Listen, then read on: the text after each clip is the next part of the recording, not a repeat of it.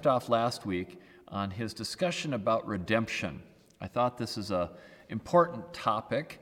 Uh, it, there's a whole lot of theology around it that he's talking about and referencing that a lot of us probably don't get. So today I'm going to give you another crash course on substitutionary atonement and how redemption, how that word, how that particular word has often been described in Christian theology. Now, in the last video, I went into talking about Greek and Roman understandings of redemption and how that was understood in a slavery context.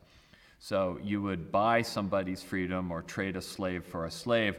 That was the Greek and Roman way. How did it end up taking off in Christianity? And then we'll look at Bonhoeffer, and we'll, we'll get to him a little bit a little bit later in the video as we look at his reconstruction of it. So last time he basically argued that redemption isn't about uh, the life after death. It isn't about being saved from a bad life after death to a good life after death, or as he calls it, the barrier of death. It's about this life now. But what does that look like? So, again, he doesn't give us a systematic answer, but he hints at it. So let's, let's delve into this a little bit, uh, talking about what redemption is and what it might mean. And, um, and to, so, what I'm going to do is I'm going to give you a recap of what they call classical atonement theory. If you don't know it, I'll move over so we can get the slides up here. But it's probably, you've probably heard the language used in various ways, but probably not in the way you think it is. Uh, when I was growing up, you know, I always thought that, you know, God forgives us our sins because he loves us. So those who ask for forgiveness and change their ways are forgiven by God because God is a loving God who forgives people. And that's what Jesus said forgive us 70 times 7. And that made sense. Then, as a Lutheran, I grew up being taught that we are justified by grace through faith, which meant that we cannot earn God's forgiveness by doing, quote, works. Uh, you know, you can't get enough for, you can't get forgiveness by saying enough Hail Marys or something. And uh, that made perfectly good sense. But what always, what always I struggled with was then, where does the cross fit into this? If God just forgives those who, change, who uh, confess their sins and change their ways, why does Jesus need to die? Uh, or is his death have anything to do with that? How does the cross lead to forgiveness of sins if God just forgives my sins? Well, I had, I had stumbled into a theological black hole. I ended up taking a whole class on it, a graduate level class just on these atonement theories, and found that my problem is not a new problem, and nor am I the only one who has this problem. And then I discovered, as I dug deeper and deeper, that the ways in which we understand redemption aren't always necessarily from the Bible. So, uh, but we'll get to that. Let's look at classical atonement theory here for a minute. I, I, have a big, gigantic bunch of bullet points here, so I thought that might help. We'll walk, that, we'll walk you through that a little bit. But here's how the story goes in the traditional way that's been taught since the Middle Ages. It starts out with the Garden of Eden, right? Adam and Eve, uh, they live in paradise, they eat the fruit and now they have the knowledge of good and evil. And so then they have sinned, and so then they get kicked out of the garden. And as the theory goes, sin entered the world. Now, if you read the beginning of Genesis, it doesn't say sin entered the world. It doesn't even say they sinned. It doesn't say that the fruit came from the devil. It was just a, some sort of mythical talking serpent thing. Uh, that language was added later, but that's how the theory goes. So we were without sin, we ate the fruit, now sin entered the world. And, uh, and because, and it's just a permanent state, and we're locked into it almost like genetics. Uh, so now there's nothing you can do to be without sin. You, you can make yourself better, but you're never going to be free of it. It's just, it's baked into you. So that's the fall, right? That's the fall. Uh, next, because of sin, God is full of wrath. God is mad about that sin. And, beca- and God, because God is just, insists that someone must be punished for the sin. Sin must be punished. It cannot just be forgiven, there has to be a punishment. You can't just you can't just forgive. That's how it goes. So, every single person everywhere in the entire world is destined for eternal hellfire because we sin. Now, again, you may not be able to not sin, but you're destined for hell anyways because it just wouldn't be it just wouldn't be right and fair and just for a price not to be paid. That's the language, price to be paid. Price to be paid is not in the Old Testament, but that's how the theory goes, right? So you're in this mind as a person. You can't not sin, but you are destined to hell for it. Wow, that's a nice thing. Uh, so now what do you do? The next point then becomes somebody must be paid for God to let go of all that wrath. The wrath can't ju- God can't just let go of his wrath. He's full of wrath, seething with wrath. But the wrath can't just be let go of. The only way to let go of the wrath is somebody has to be punished. No punishment, no getting rid of the wrath.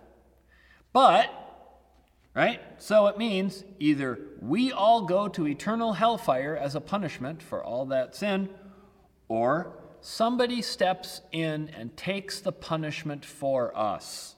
See where this is going? So, God could not just forgive you, even if he wanted to, because he cannot let go of the wrath. Now, why can't he just let go of the wrath? That's a good question. The best answers that they come up with in the Middle Ages was there was a guy like Anselm from Canterbury was his name. He said God's honor does not allow him to. I said, oh, God's honor. He's a what? A knight now? Uh, but in the 1400s, yeah, that made perfectly good sense. That God just could not let go of his wrath. It, it wouldn't be just, right? So, he cannot just forgive you, even if you devote your whole life to charity, even if you do nothing but serve the poor and the needy, even if you die a martyr, it's not enough. You have not paid a sufficient price. So, our next point Jesus steps in and takes the punishment for us. So, somebody's got to get punished, he gets punished. Jesus says, Hey, Dad, take me, beat me up, torture me, and kill me. So that way your wrath is satisfied. And uh, so that's where you get this, and they say that literally. You know, one of our hymns, I just caught it the other day. In Christ alone, the wrath was satisfied. I'm like, oh, that's right. That's the, that, that language is really baked into a lot of our, a lot of our stuff. And so uh, that's where you get it. Now, so how do we get saved then? Our next point. We are saved by believing that the punishment Jesus took was enough punishment to satisfy that wrath. That's what it means. We are not saved by believing in God. We are not saved by asking for forgiveness. We are not saved by changing our lives. We are saved by believing that the punishment Jesus took was a sufficient enough punishment to satisfy all that wrath. That's it. The wrath has to be dumped on something. It cannot be let go, it must be dumped. And I, I remember this, this bugged me like crazy. This used to bug me like crazy when I was uh, younger because I, I, you know, again, when I first discovered this, uh, Martin Luther, he believed it. Philip Melanchthon believed it, as, you know, as a Lutheran. And I'm reading through Lutheran doctrine, and I discovered that the way they understood it is that one is saved simply by trusting that the sacrifice Jesus made was sufficient sacrifice to propitiate the wrath, and that you cannot propitiate wrath with good works. Works don't propitiate wrath only grace propitiates wrath. But there's no getting through the, around the wrath. And uh, when I believed that, it was kind of disturbing. I'm like, is that really? That's really what we teach. And, um, you know, I, I'm, a, I'm, a, I'm a parent, I'm a dad. I got kids, they screw up. Uh, I, you know, I have a dad, I screwed up. You get mad at your kids, but after a while, you let go of it. You don't punish absolutely every single thing they've done. You know, you don't. I guess maybe some parents believe that. Maybe in the middle, you know, and I can understand for somebody like Luther in the 1500s, he grew up that way, that every single thing had to have a punishment. But, you know, the truth is, we don't punish for absolutely everything. And I couldn't imagine that I would sit there and go, well, you know, because you stole all the Girl Scout cookies, you know, I'm going to beat you or I'm going to beat one of the neighbor kids, but I'm going to beat someone. Why would I beat the neighbor kid? Why, you know, he's not the one who stole the cookies. But why, you know, eh, I can't just let go of that? Can we not just forgive? Can, can, can we not let go of anger? I mean, what does that say about it? The whole, the whole thing is so many problems. Beginning with, and I'll just give you a couple points of what I think are some of the problems with us. As I mentioned before, the word fall and that language of a fall doesn't exist in Genesis. In Genesis, they go from knowing good, not knowing good and evil, to knowing good and evil. They go from not being able to be held responsible to being able to be held responsible. It doesn't say they change their behavior. Adam and Eve were probably doing just as much screwing around before as after. The only difference is now they know what they're doing. It wasn't like sin entered the world, it was personal responsibility entered the world. It was knowledge, it was ethical understanding that entered the world. It doesn't say sin. Read it. Two, there's no heaven or hell in the Old Testament. So for the first, what, 2,000 years of our faith, no heaven, no hell. Which meant that you're essentially constructing a doctrine that they fell and were destined for hell, but it took 2,000 years for people to discover that there was a hell they were destined to. Um, and so you realize that with a lot of this, what they're doing is they're taking the theory and then they're going back into it. Now, they get a lot of this fall language from the Apostle Paul. He uses that very clearly. He doesn't use it exactly the way classical atonement does, but that's where the language starts with the Apostle Paul. As all fell through Adam, so all, you know, are raised through Christ. But in the Old Testament, there's no heaven and hell. And in the Old Testament, number three, God forgives people for changing their ways. I know that sounds kind of crazy, but uh, in the Old Testament, it's very simple. If you change your ways, then I'll forgive you. That's it. So, and and if the people sin, God will say, okay, and he'll send a prophet like Jeremiah, where even up until the 11th hour, all right, I know you're doing idolatry and mistreating the poor, but if you change your ways, I'll still turn the Babylonians around. We'll still stop the invasion. You can still be saved even at the absolute last minute if you admit and change your ways. That's all that's required. And then and then later, after the exile, the prophets will say, yeah, you have paid your price. Now you can go home. But paying the price is you go into exile in this world, and the redemption is you go home in this world. Let me give you a few Bible verses here. I, I don't want to go too deep down the rabbit hole of uh, trying to proof text because we could do this for a long time, pulling out the verses that support this theory versus the verses that don't. But I'll give you just a few. Isaiah 43 25. I am he who blots out your transgressions for my own sake. And I will remember I will not remember your sins. That's it. I blot out transgressions and don't remember sins. That's it. For my own sake. Now, again, you might go, oh, yes, he, you know, Jesus is a part of the Trinity, so he, okay. Isaiah 40, verse 2 Speak tenderly to Jerusalem and cry to her that she has served her term, that her penalty is paid, that she has received from the Lord's hand double for all her sins. Wow. She received double and never went to hell.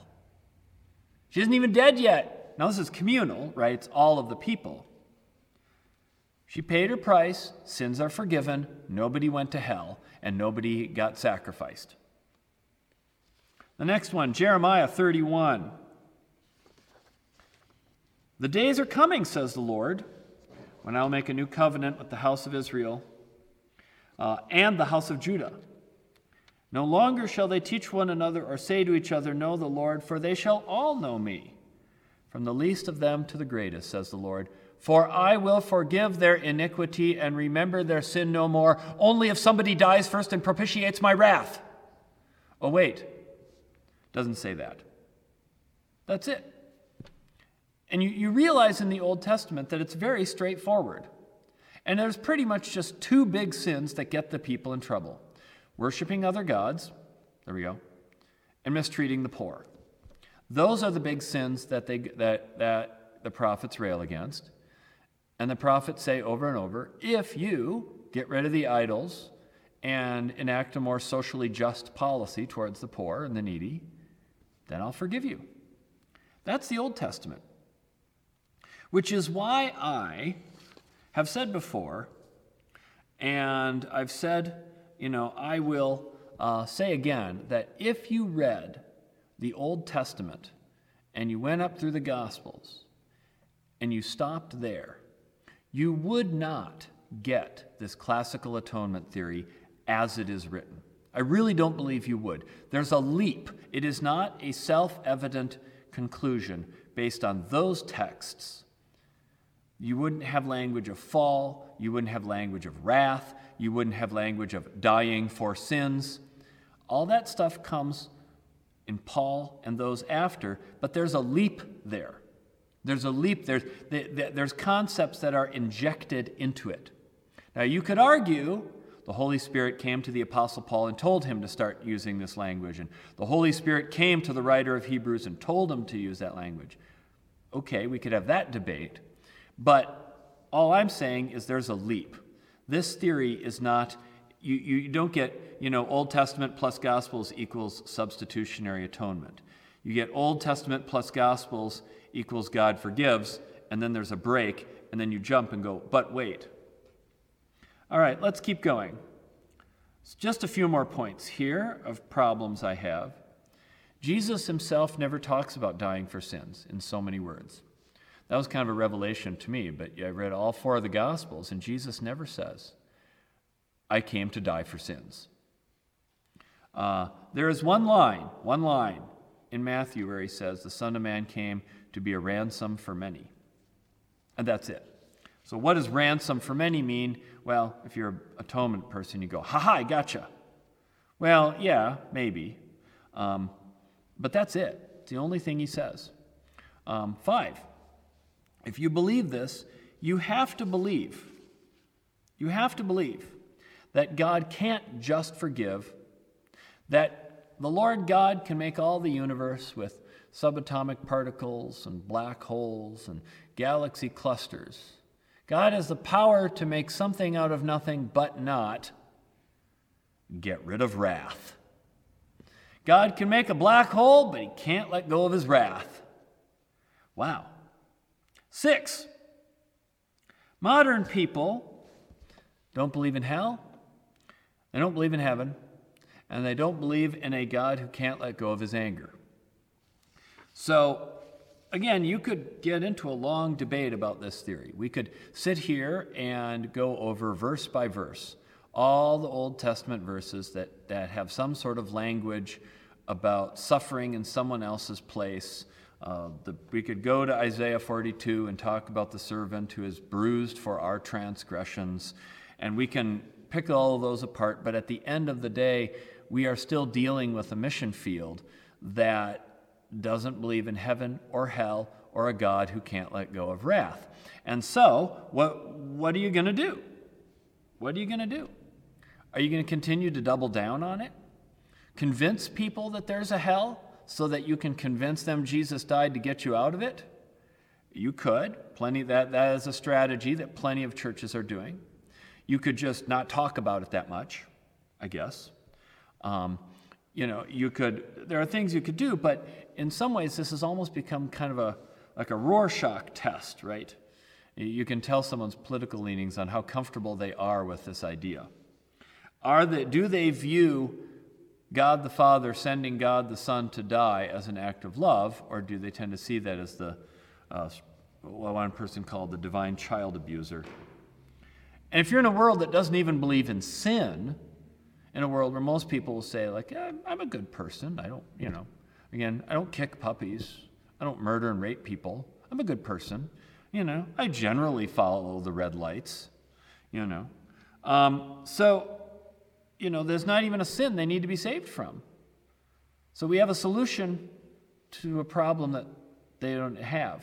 And Bonhoeffer talked about this before, right? That the church has been so obsessed with trying to uh, trying to fit itself into and fit God into the places where there's this big problem. But secular society has pretty much pushed the whole sin problem right out of their lives. And so now what do you do? How do we speak of redemption? Do we just double down on classical atonement theory? Do we just sit there and convince people, try, you know, try to convince them they're all sinners? You know? Or do we look at something else? Do we take a second look at the Bible and ask ourselves if this one particular constructed system of theory is it, in fact, A, really what the Bible teaches? Is it the only thing the Bible teaches? Are there other ways of understanding it? Or, and this is where I'm going to step out on a little bit of thin ice, is it possible that Paul and those who came after made a little bit of a mistake? That, that they needed an interpretation of Jesus' death that made sense given that Paul had never met Jesus in person. He only met Jesus in a vision. So remember, Paul never heard the Good Samaritan parable or uh, never heard about the woman at the well. All Paul says in all of his letters that he knows about Jesus' life is that he died, he was raised, and he did the Last Supper. So Paul has to make sense of Jesus' death and resurrection, knowing nothing about his teachings, nothing about how he lived his life, and how do you explain this death, and how do you explain then what do you do about you know the, the, the, the sin and sacrifice if we can't go to the temple he's asking lots of questions, but he isn't going back and saying, you know, how can I, how can we live our lives as ethically as the people in the Good Samaritan story? He's asking, you know, those questions about sin. Is it possible that Paul's interpretation, he made a leap that maybe he shouldn't have made? Now I'm, this is where you step out on thin ice. Now, I'm not one of those, I'm not a universalist. That's always the sort of the mushy universalism. Well, we're all saved. That's one answer. That's not where I'm going, and that's not where Bonhoeffer's going. So, um, what is redemption then? Do we got the next slide? I think it's 16. Throw up number 16. Redemption then, we're kind of a couple options. Classical atonement is the first one. It's the punishment that gets us out of hell. Or is redemption something that doesn't involve punishment or human sacrifice, but involves making something new again, making something useful, bringing new life to where there isn't.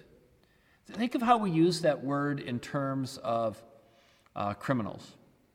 We'll see somebody, you know, who's committed a crime, and we will ask ourselves, you know, do you think this person can be redeemed? Is this person beyond redemption? Now, when we use that language, what are we, what are we saying?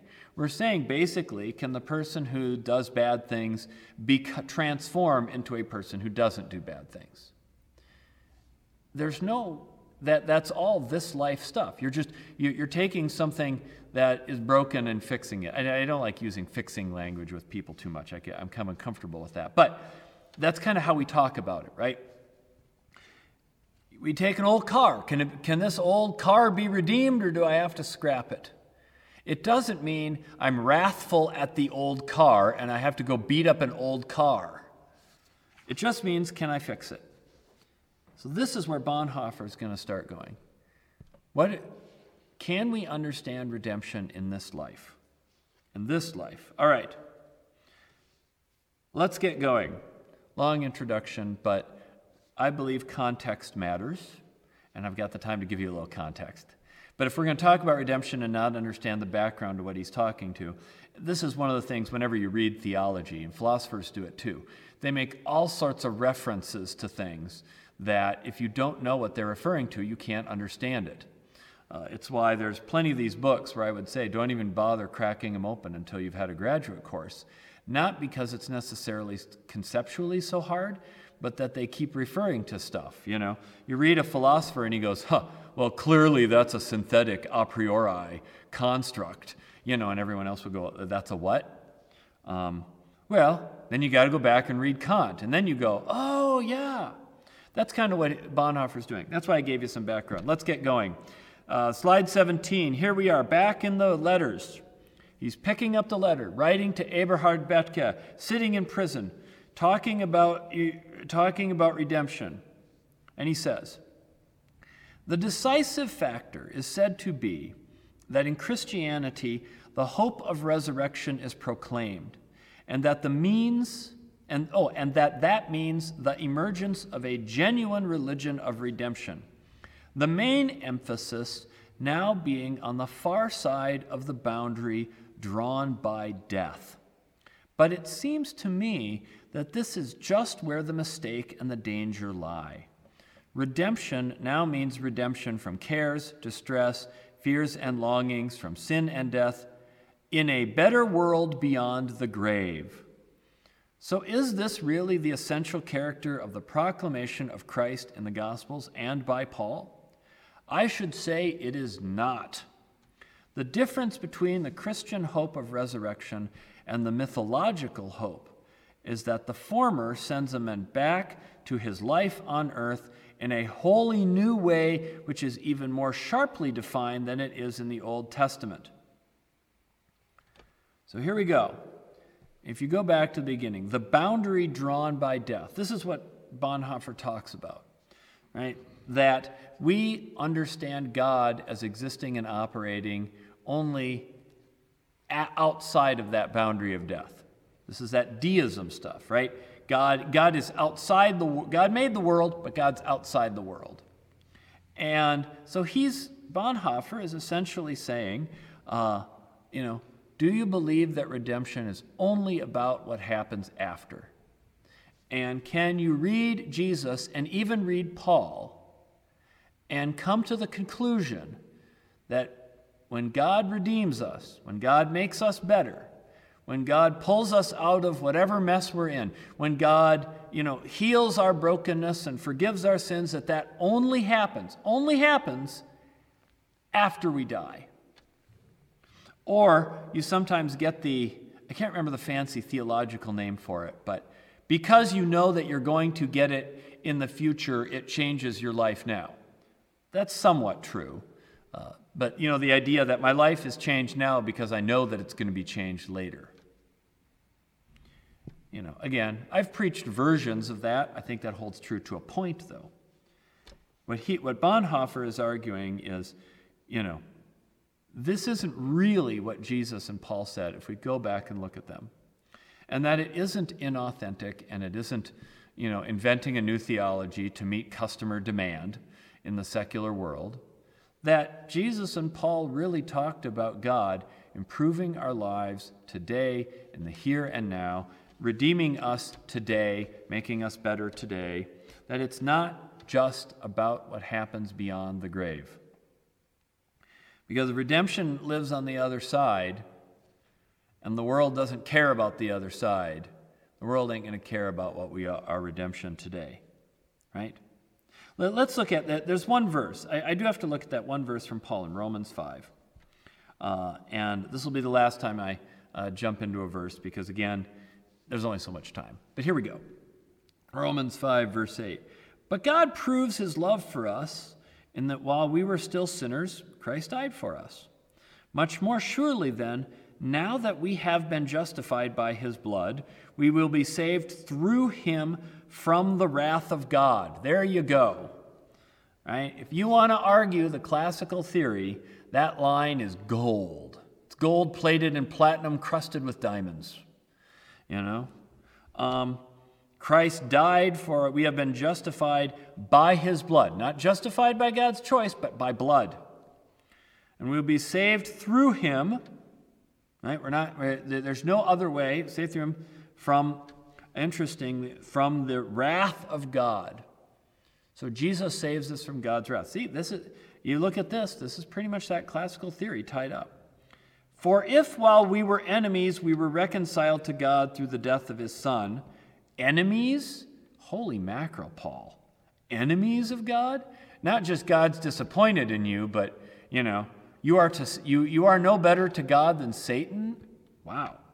Much more surely, having been, recon, having been reconciled, we will be saved by his life. Will be saved?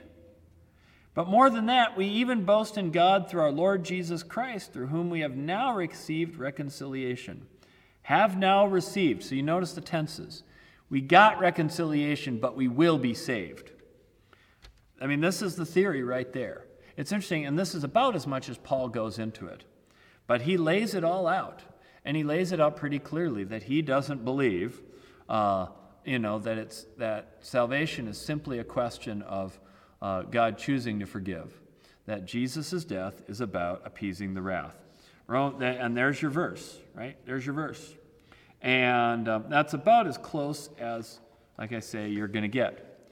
Now, Paul, it's interesting, was not a believer in a three tiered universe, which, so while he talks about being redeemed from, saved from wrath, uh, he was not a believer in a literal heaven and a literal hell. Uh, and that may throw you off a little bit. He did kind of believe in the heavens, and he did talk about being sort of caught up in the higher levels of heaven in a vision. But if you read Paul's theology carefully and you, really get into 1 Corinthians 15, you'll see that Paul is a believer in what we flippantly, cavalierly nickname the dirt nap theory, which is that uh, we die and then are raised. That it isn't like when we die, the soul then goes to one part of the afterlife or the other part of the afterlife. That's what probably most of us believe the three tiered universe heaven, earth, hell. And when your soul dies, it goes to the heaven or it goes to the hell. Paul was a believer that when you die, you die. You go to the Sheol that the Old Testament talks about. Uh, and so Paul's language is now we sleep then we will be raised. And those who believe will be raised, and those who do not believe will just keep sleeping. That's it. So your choice isn't eternal hellfire or heaven, it's death or heaven. I think the theological phrase for that is annihilationism. Boy, that's a fun word. You're just annihilated at the end. You don't burn in hell, you're just gone. Um, although reading Paul and even Revelation, I really have come to believe that I think that I think that's a more biblically accurate way. Uh, the hellfire as a separate plane of existence is, is kind of a, it's not well backed up in the New Testament. But either way, so you have a Paul who believes that yes, even through his blood we are spared from wrath, but the punishment for wrath isn't hellfire. It's just a, it's an eternal dirt nap. So, um, and again, you know, I don't stand up at funerals and say, you know, Aunt Edith here is, is you know, going to have, sit at a dirt nap until Jesus returns again on some, you know, day in the far distant future. Um, I don't say that. I say Edith is with God, and whether, you know, because what a year, a thousand years are like a day with God, or whatever. I don't preach that, uh, but biblically, that's really what Paul teaches. Uh, so, anyways, okay. Getting back to the slide here, getting back to the slide. Um, Christian hope versus mythological hope. Here we go. Uh, he talks about the different hopes, right? Uh, with Jesus, Bonhoeffer says, we go back to our lives in this world. And so we encounter Jesus, and that encounter changes us, and we return back to our lives in the messy, real world with a hope and it is a hope of a resurrection, but it is a hope, but it changes us and makes us different today. And in the Old Testament, uh, the, the change was very was literally being brought back. The, the Old Testament talk about sin is very communal, especially in the prophets. It doesn't tend to pick out particular individuals and, oh, you did this sin and you cheated on your wife and you cheated on your taxes. And it tends to be the people of Israel sinned because the people have a bad system of justice or the people committed idolatry. So it's very uh, communal if you look at it that way. In some ways, Bonhoeffer is taking a more individual look at it right? It's the individual. The individual encounters God, and the individual returns uh, more changed. And he says that that change is even more sharply defined than in the Old Testament. So the difference between having encountered God and not encountered God is a greater, the understanding of that is bigger in the New Testament. All right, let's go on. We'll get to the last slide here. And this is the last that Bonhoeffer gets into when he talks about redemption in this particular letter. The Christian, unlike the devotees of the redemption myths, has no last line of escape from the earthly tasks and difficulties into the eternal. But like Christ himself, My God, why hast thou forsaken me? He must drink the earthly cup to the dregs and only in his doing so is the crucified and risen Lord with him. And he crucified and risen with Christ. This world must not be prematurely written off. In this, the New, Old and New Testaments are at one. Redemption myths arise from human boundary experiences, but Christ takes hold of a man at the center of his life. What a great line. We have no last line of escape. And he's kind of, I think he's kind of hinting that, maybe not hinting, being maybe more obvious, that a redemption understanding that's all about pulling me out of the hell afterlife has very little to do with this life and can very quickly lead to an attitude of this whole world is going to hell. Why bother? right? Why bother trying to make it better? Why bother sacrificing myself for the poor? Why bother, right, giving things up that I like for the sake of the planet? Why bother leaving that redwood standing? It's all going to get burned up in the rapture, anyways, and you'll regret if you left that redwood standing when you could have cut it and had a job. And when Jesus comes again and you're staring at that redwood, you'll go, Oh, I should have cut it down. Now I don't get any profits off that redwood. I mean, that attitude is there. That attitude was there. Was it James Watt, was former Secretary of the Interior, used to drive three wheelers on uh, Yellowstone hot pots and leave tire tracks that were permanent. And they'd say, you know, uh, why are you doing this? He'd go, well, Jesus is coming again. Parks are for the people. Why should we not enjoy the parks now? Because Jesus is coming again. And I'd say, Oh, and you know when he's coming again? You know the day or the hour. The Jesus who said, You won't know the day or the hour? Or will Jesus come and we'll be living in a dystopian hellscape because he takes a couple more thousand years and we have nothing left? But this is that kind of attitude. If redemption is about getting me out of the hell in an afterlife, once I realize that I'm out of that hell in that afterlife, I'm set. Why bother? And Bonhoeffer, this is his, this is the reality that he's looking at, is a lot of Christians are looking at literal hell going on in World War II, and they ain't doing nothing about it. They're contented with their heaven after. And they're not, and they're not following Christ to the cross. And this is part of what that atonement theory does.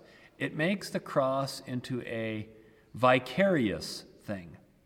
He died on the cross so I don't have to. I don't have to work out my own redemption here on this earth. I don't have to go be a martyr. I don't have to go out to the Amazon and block the loggers slaughtering the rainforests. I don't have to. I don't have to go and feed the refugees knowing that I could get kidnapped doing it. I don't have to put myself at risk. Jesus did it for me. And uh, vicarious morality uh, quickly leads to real slovenly behavior. If you've ever been a pastor in traditional Christianity, you'll, you'll remember a, a little story when I was uh, a lot younger. Me and a bunch of kids, we got together on the playground and uh, we pushed this kid down and scraped her knees on the ground. It was an absolutely horrible thing we did. No long lasting damage. She forgave me years later. But um, what we did was horrible. It was mean. Uh, but what was interesting was people would call, the parents would call, and they'd call my parents and, well, how could your son do this? You're a pastor. And he's like, well, the others did it too. Yeah, but you're a pastor. You're moral, so I don't have to be. Right? Pastor, why are you drinking? Dude, your truck has got a case in it. Yeah, but you're the pastor. Pastor, I, I, I heard I saw your date over at your house past midnight. Are you having sex, Pastor? Dude, you've been living with your girlfriend for 14 years, but you're the pastor. And you realize what this is that vicarious morality stuff. Maybe that's part of what drove me to this whole investigation is that vicarious morality leads to judgmentalism and, re, uh, and the exact opposite of what it's supposed to be, which is instead of me choosing to embrace the cross of Jesus here in this world today as somebody who is redeemed and who is called to redeem this world, I point to somebody else and go, He did it for me. Oh, thank God. Isn't that great? He did it for me so I don't have to. He loved the sinners and tax collectors so I don't have to.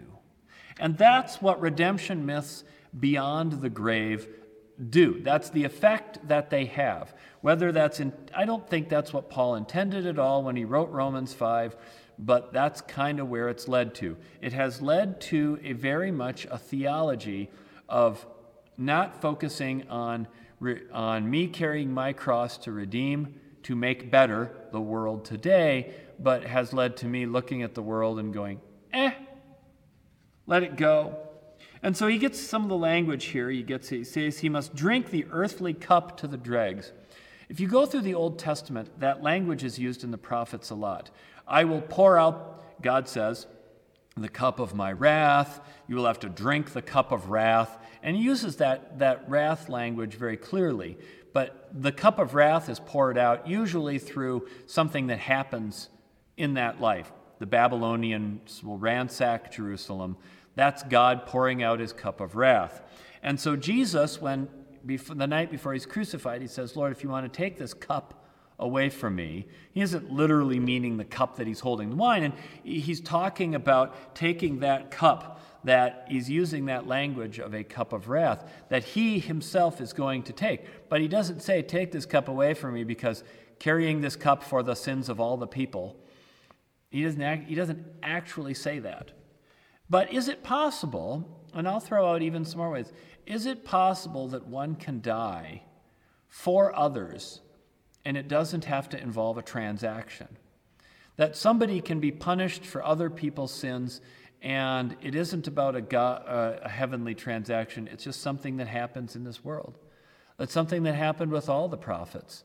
They stood up to power, they proclaimed justice, they criticized the kings, and they were killed for it. Why were they killed? Because the people preferred their sins.